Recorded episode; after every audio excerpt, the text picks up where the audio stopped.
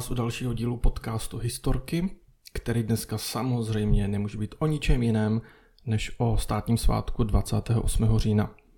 To je výročí vzniku samostatného československého státu. Výročí, které například na Slovensku vůbec státním svátkem není, Bůh ví proč. Výročí, které nám připomíná zrození republiky, která ze 74 let trvající existence strávila celých 48 let pod totalitní nadvládou.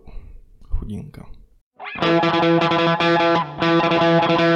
Před první světovou válkou si jen malé skupinky Čechů dokázali představit samostatný český stát. Československo určitě nebylo výsledkem nějakého staletí trvajícího českého boje za samostatnost. Protože zas tak zle jsme se v Rakousku neměli.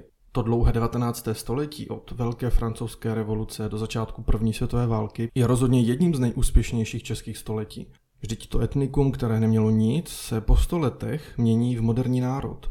Má univerzitu, funguje hospodářství, má vlastní politiku a všechny tyto změny proběhly v rámci Rakouska. Určitě i během války bychom našli mnoho Čechů, včetně politiků, kteří byli loajální k císařsko-královské Vídni. Na jejím sklonku ale všichni hromadně propadli vlasteneckému nadšení, začali se hlásit k češství, vlastně bychom asi měli spíše říkat českoslovenství, Každopádně na 28. říjnu 1918 bylo něco velkého. O tom není ani dnes nejmenších pochyb. Rozpad Rakouska byl ale určitě dán vícero faktory. Určitě nejenom zdorovitostí nějakých Čechů, eh, šlo o důsledek několika okolností. Například toho, že první světová válka neskutečně oslabila Rakousko-Uhersko. Nebo že po celé Evropě dochází k masivnímu vzestupu nacionalismu a tak dále.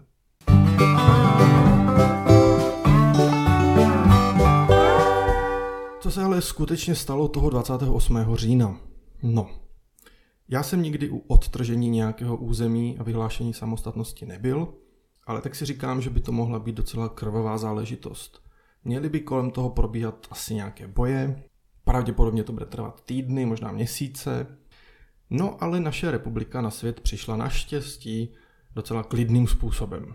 Během války v zahraničí intenzivně operovala taková nejsvětější trojce Československé republiky, Tomáš Garik Masaryk, Edvard Beneš a za Slováky Milan Rastislav Štefánik.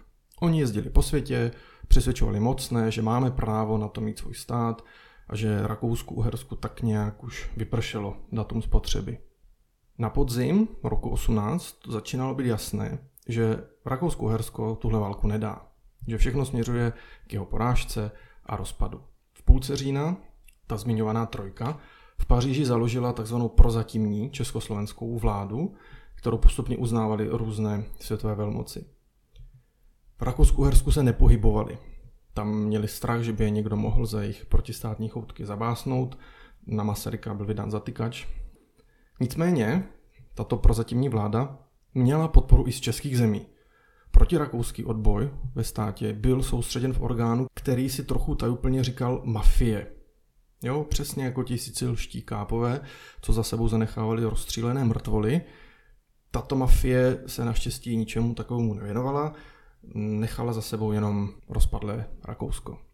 16. října byla zveřejněna nabídka posledního rakouského císaře, Karla I., kterou adresoval americkému prezidentovi, Wilsonovi. Říkáme tomu manifest mým věrným národům, ve kterém vyjádřil úmysl udělat z Rakouska-Uherska spolkový stát. Podobně jako třeba dnešní Německo.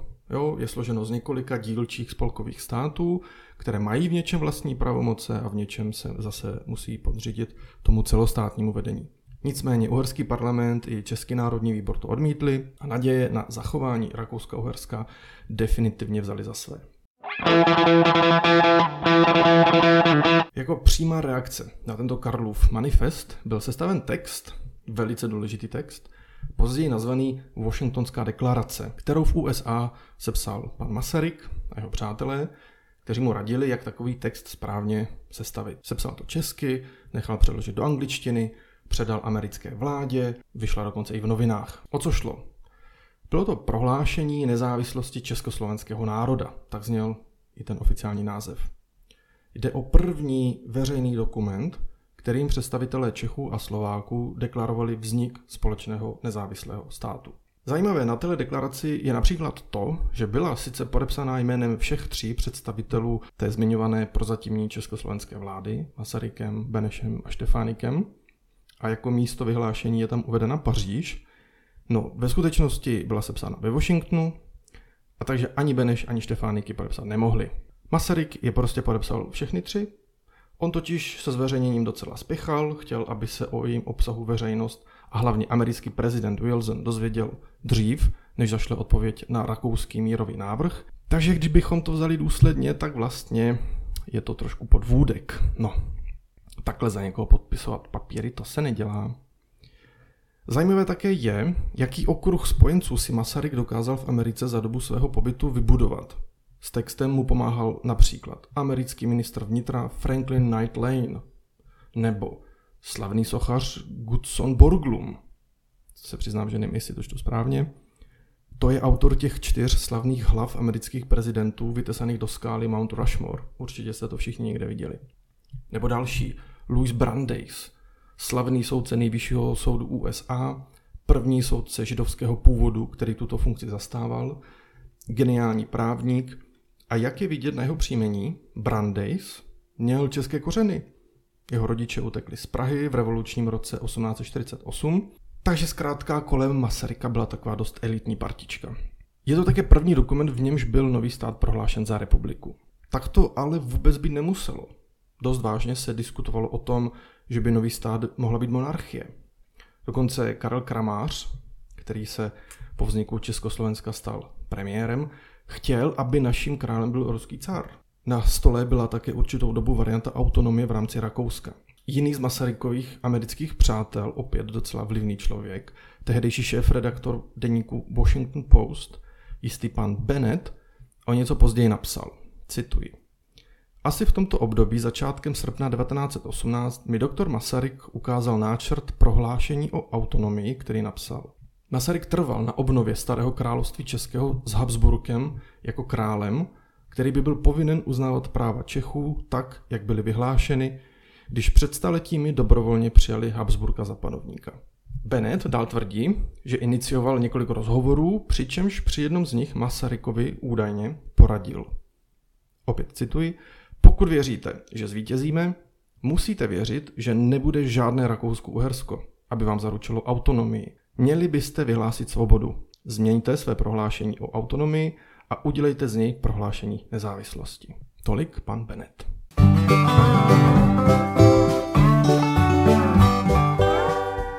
Text tohoto prohlášení samostatnosti je sám o sobě dost zajímavý a obsahuje i různé nepřesnosti a zkreslení. Tak nějaké příklady. Cituji. Činíme toto prohlášení na základě našeho historického a přirozeného práva. Byli jsme samostatným státem již od 7. století. Konec citátu. A samozřejmě to není pravda.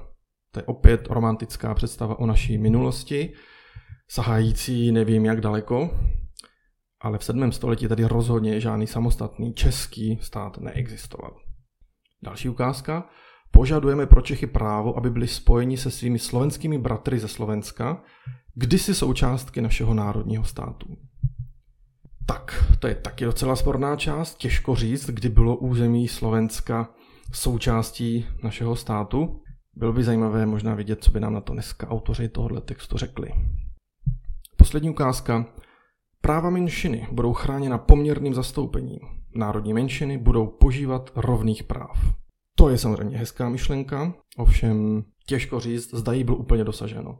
Musíme si uvědomit, kolik Němců, kolik Maďarů žilo v této nové republice a to zda měli úplně stejná práva jako Češi nebo Slováci. To by mohla být zase dlouhá diskuze. Prezident Wilson následně odpověděl na rakouský návrh císaře Karla I. ohledně federalizace říše a nenechal rakouské vládní kruhy na pochybách o tom, že pouhá autonomie rakousko-uherských národů nemůže už sloužit jako podklad pro mír.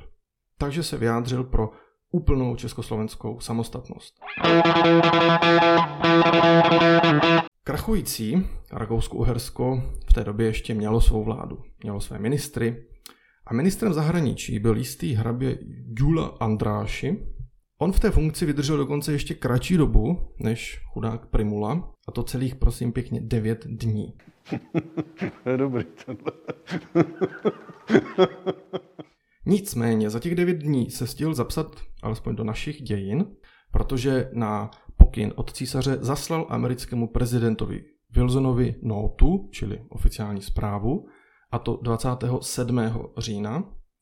V ní jménem Rakouska-Uherska vyslovuje souhlas s mírovými podmínkami americké vlády, včetně ochoty zahájit mírová jednání a uznat práva národů Čechoslováků a Jihoslovanů rozhodnout sami o formě své budoucí existence.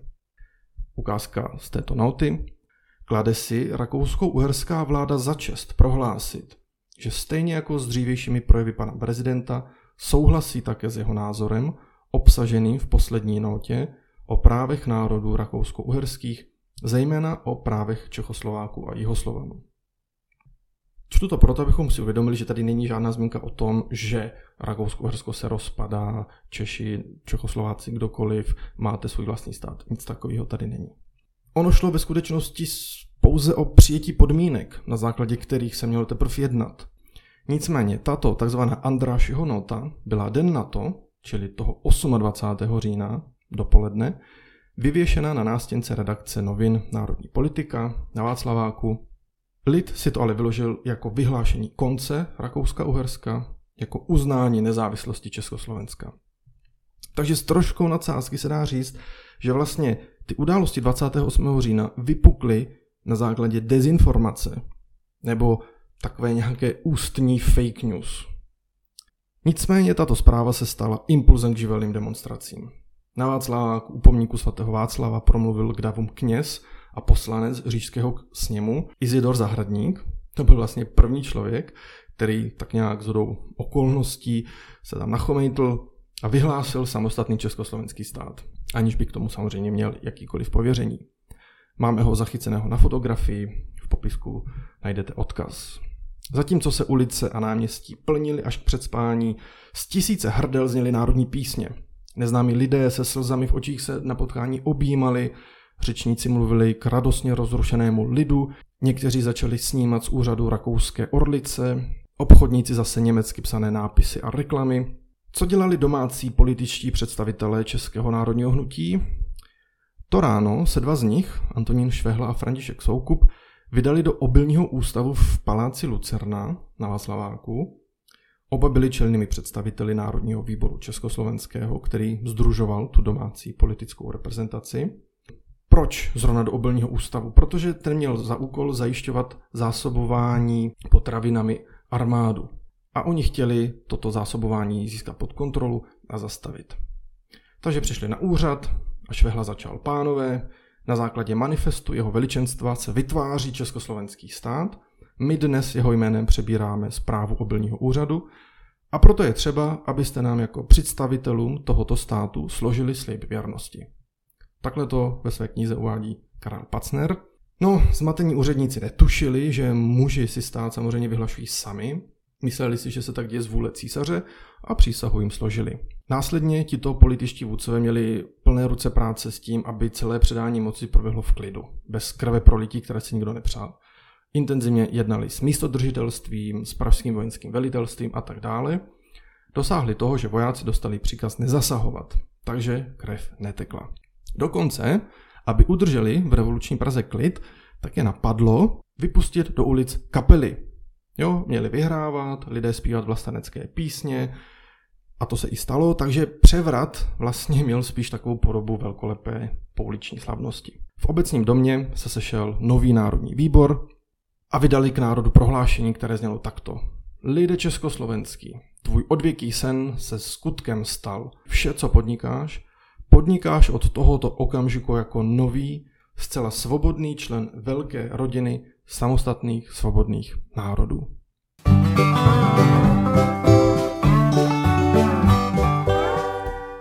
Národní výbor také vydal první zákon, psaný rukou Aloise Rašína. Obsahem zákona bylo, že vzniká Československo a že dosavadní zákony a nařízení zůstávají v platnosti. To proto, aby se zabránilo chaosu.